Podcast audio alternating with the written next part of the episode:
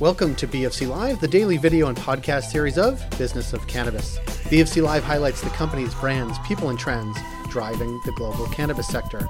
Find out all that we do at businessofcannabis.com. Coming up on BFC Live, we connect with David Wasserman of CanDelta. He's going to talk about how to choose cannabis retail locations amidst increased competition, especially in Ontario, where the density in some neighborhoods is hard to miss.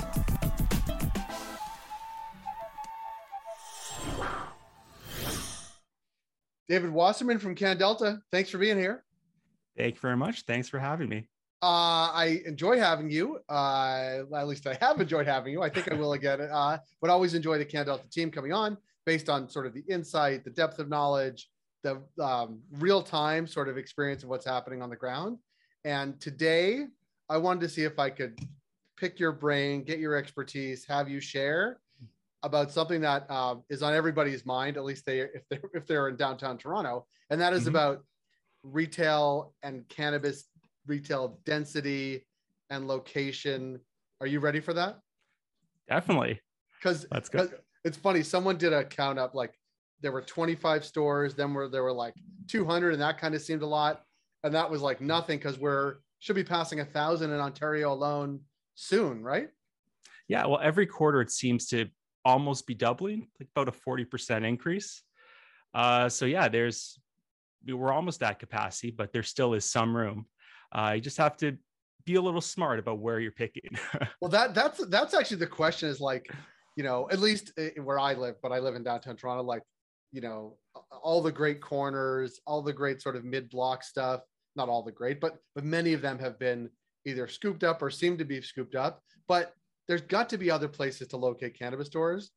Tell me I'm wrong or tell me I'm right, I guess. No, no, 100%, 100%. Like uh, if you only look at downtown Toronto, uh, you wouldn't believe that we're not at capacity yet because, you know, compared to some of the other regions, uh, it's just super oversaturated there. Um, but yeah, again, all the easy places or most the easy places, the obvious ones, they, they have been snatched up pretty quickly, but uh, there, there's still lots out there. Can you g- yeah. give me a refresher? Because we've actually been talking to some folks in BC at a recent event that we did, and they have different rules, and and Saskatchewan too. Municipalities have tons of power. Tell me about like what the restrictions are for locations. I, I mean, uh, the obvious ones like near schools, but like what rules do municipalities have or influence do they have in cities to actually locate these things? Right. So um, let me just start with BC a little bit. So there, um, well, each municipality is a little bit different, but in Vancouver, for example, cannabis retail stores can't be within 300 meters of each other. Right. Um, in Ontario, there is no such rule. Yeah, if there, if there were, there'd, there'd be so few in downtown Toronto. exactly. Um, so here, um, there's kind of two main rules. One, the, muni- uh, the municipality has to have not have opted out. Uh, so uh, in January uh, 22nd, 2019 was the deadline that Ontario municipalities had to say, you know what, we're going to opt out of cannabis retail stores. Um, they were always allowed to opt back in. They still can opt back in whenever they like. Will you once you're mm-hmm. send that note to Mississauga? yeah, no, for sure. Again, they had that vote uh, not that long ago. Uh, but the big thing is once you're in, you're in, and uh, you can't take it back. Right. But that, that that at least you know I was listening. Well, listening in, I was watching people tweet. That seemed to be their challenge that they really had no control once they opted in, and mm-hmm. and and you know if I was a municipality or sitting on a city council, you know, between opting out completely or like opting in and have it be swamped, like I think that's a ridiculous decision, but I can understand it from elected officials' perspective. But let's not right. go there. Let's not talk Mississauga mm-hmm. politics. Um, so, so once this, in Ontario, at least, once a municipality says yes, then it, mm-hmm. then I guess there's two things. One, it needs to be I don't know some distance from some like schools, and then have be zoned properly. Like, what is what are the rules around that? Right. So in Ontario, um, basically, uh, the municipality has to have not have opted out. So you didn't have to opt in. If you gave no answer, you're in. right. Um, the, the big one though is schools. So you just have to be 150 meters away from any public school or any private school. Uh, that sounds simple, but but I, I know it's not because there's been a couple issues about the measurement and how the AGCO measures. And uh, to my mind, it would make sense like not as the crow flies, but as someone would walk 150 meters front door to front door. But I have mm-hmm. a feeling that that is not the case. is that the case? No, no, no, no, not at all. It is much more complicated. Yeah. of course it is. Oh. So um, the big thing is firstly, what is a school? Right. So a lot of these private schools that pop up here or there, um, they're not always on the map and they could change location very quickly. It's just a, a form essentially that they need to submit to the Ministry of Education, and it's a brand new a school, brand new location. right. And it, it could come in the process. So um, the criteria basically uh, comes from the Education Act, and it just says it needs to be operating at some point between uh, 9 a.m. and 4 p.m. It has to have at least 5 mm-hmm, sorry, five students between the age of 16 to 18, compulsory school age, and it has to teach uh, the subjects uh, that are in elementary or secondary school. Yeah, so that's it's actually a pretty broad definition as long as you mm-hmm. register with the Ministry of Education, and there'd really be no way of knowing if you're a, a retailer setting up shop. That maybe at some point between when you sign a lease and get licensed, that a school registers or moves or adds a adds a wing or whatever it is. Right. That's that's challenging. I know that that has happened as well. At least we've heard it's mm-hmm. happening. But uh, tell me about the measurement from. It's not door. Is it door to door? No. So um, it, that's a little bit complicated too. So if uh, it's the, the primary occupant or the only occupant of the building, then it's 150 meters uh, from the property line of uh, the school to basically the property line uh, of the retail store. In most cases, the retail store is not the entire building, right. or in some private schools, uh, that could be in a plaza or could be a, uh, you know part of a building. They're not the entire building, so it's the space within the building that's occupied by the store or the school. Uh, the closest corners you have to measure from there. Oh, so it gets closer actually, not further away. Door to door might actually be further away than corner to corner or lot line to lot line. Okay. Exactly. Uh, and that... one issue, so um, people may go online and the uh, the AGCO within their application tool for your uh, RSA, your retail store authorization, it has a built-in check just to see if you're within 150 meters of a school, but it's not always accurate. Um, so it, it kind of measures from uh, centroid to centroid, so the center of the school to the center of um, the retail store. But but you just said that that may not be that actually may be that may, that may be 151 meters, but when you do it from the, I see. Okay, right. well that that's a very expensive mistake uh, exactly. or challenge, and and a mistake is is maybe uh, accusing blame, but but it may not be anybody to blame. It's just that's where that's where they measure from. And I guess right. ha, ha, and I'm not trying to put you on the spot. They're they're mm-hmm. regulators that you have to deal with, but like has the AGCO been clear about that, or is that something that's been clarified over time? They've been pretty clear. So on the application itself, it, it says the onus is on you. Uh, you need to ensure that you're not within 150 meters. And uh, just because the application was accepted and it didn't give you an error, doesn't mean uh, that it'll pass for sure. Um, so you have a good lens of what's happening in the realm, and let's stick to Ontario because that's at least what we're hearing the most well, we heard Mississauga complain about possible clustering, but we also know in, in downtown Toronto, there's lots of clustering. Like, mm-hmm. are there areas in the bigger cities and towns in in Ontario where there is clustering that's that's clear, and other places that are that seem to be more spaced out, either because happenstance or lack of real estate or better operators? Like, what what what what are you seeing out there? Right. So yeah, clustering does happen, and it is happening uh, because the the places that are the busiest uh, everyone jumps in at the same time and uh, you want to be where the customers are. Yeah. It's like it's so, a diversion of like why would you rob a bank? It's because that's where the money is. Why yeah. would you put a cannabis store there? It's because that's where the people who like cannabis are right? Exactly. Yeah. um, so like if you look at a map of toronto um, you could see that especially downtown that's where all the clustering happens. As you move farther north uh, farther west you know away from the core um, you get it's more spread out and there's more and more spaces. Uh, I, speaking of more and more spaces, I want to go back to Vancouver for a second because this is mm-hmm. look, look, Vancouver and cannabis go hand in hand. That's part mm-hmm. of their history, and in their wisdom or lack of wisdom, I guess, depending on your perspective, they have drawn a 300 meter circle around each like each cannabis retail store to give like a 300 meter circum- circular monopoly really to that licensee. Um, I think it's probably great for that that licensee. Like it, it's impossible to do in hindsight, sort of in Ontario, but like would cities have been if they were allowed, like in BC? Um, like does that does that create a better environment for cannabis retailers in your perspective, or is it like you know now you know the the uh, the Lord of the Flies that we have in Ontario is is sort of a better model for the market? Personally, I, I say let the free market decide.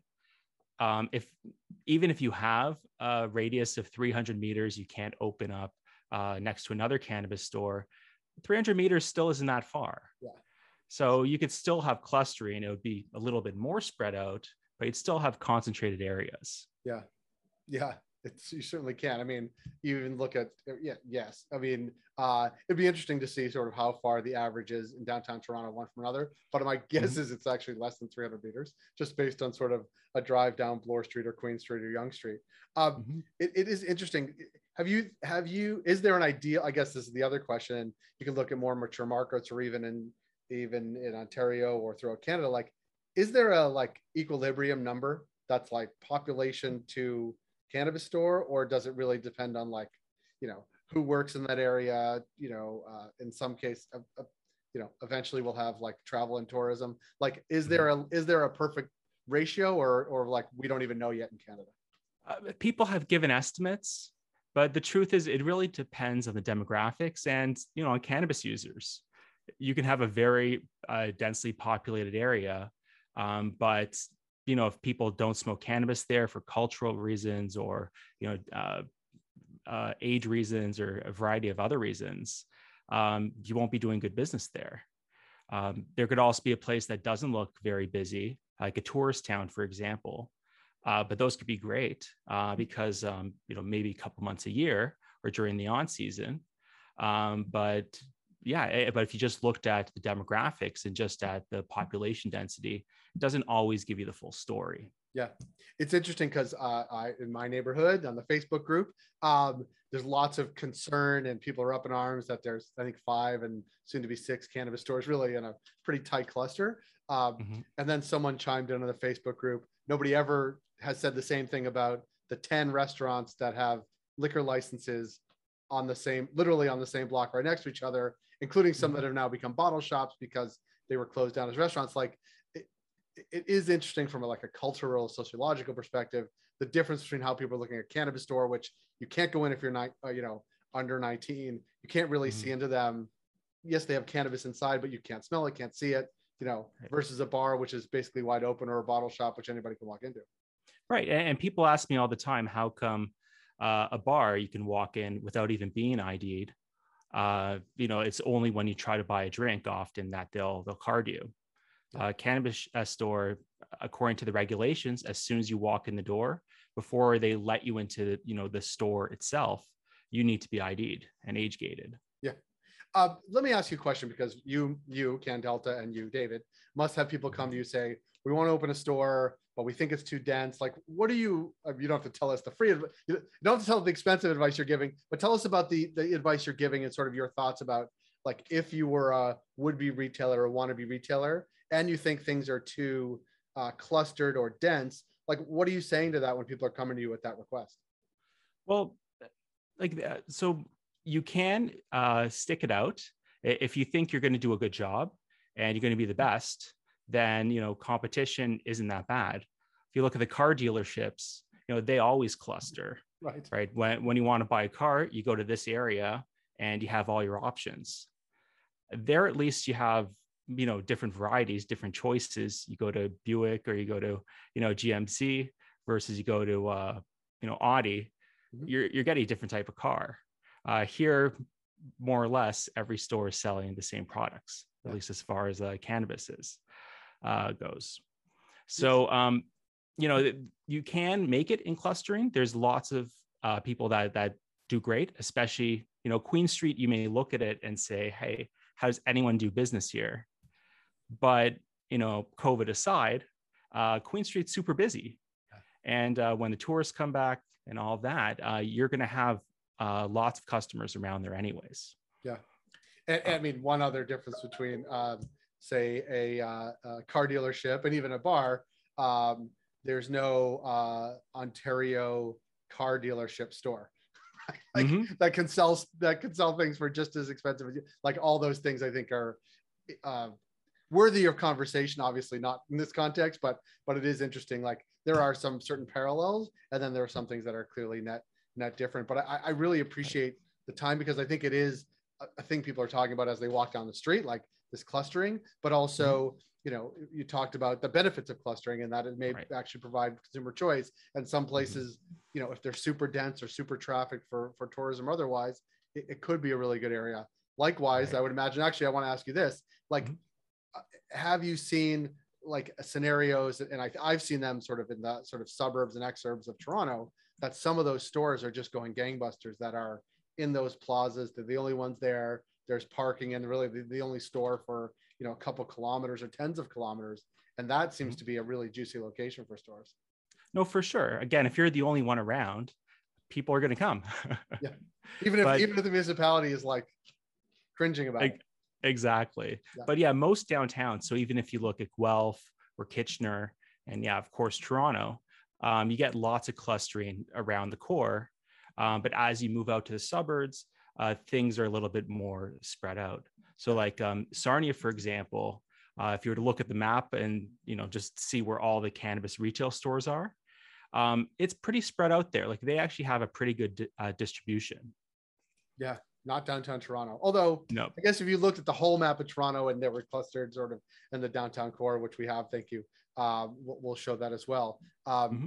This has been this has been a great conversation. I really appreciate your inside expertise and actually mm-hmm. broader knowledge than just my block because sometimes we're so uh, myopic, like, oh, this must be like it is everywhere, and it most certainly is not.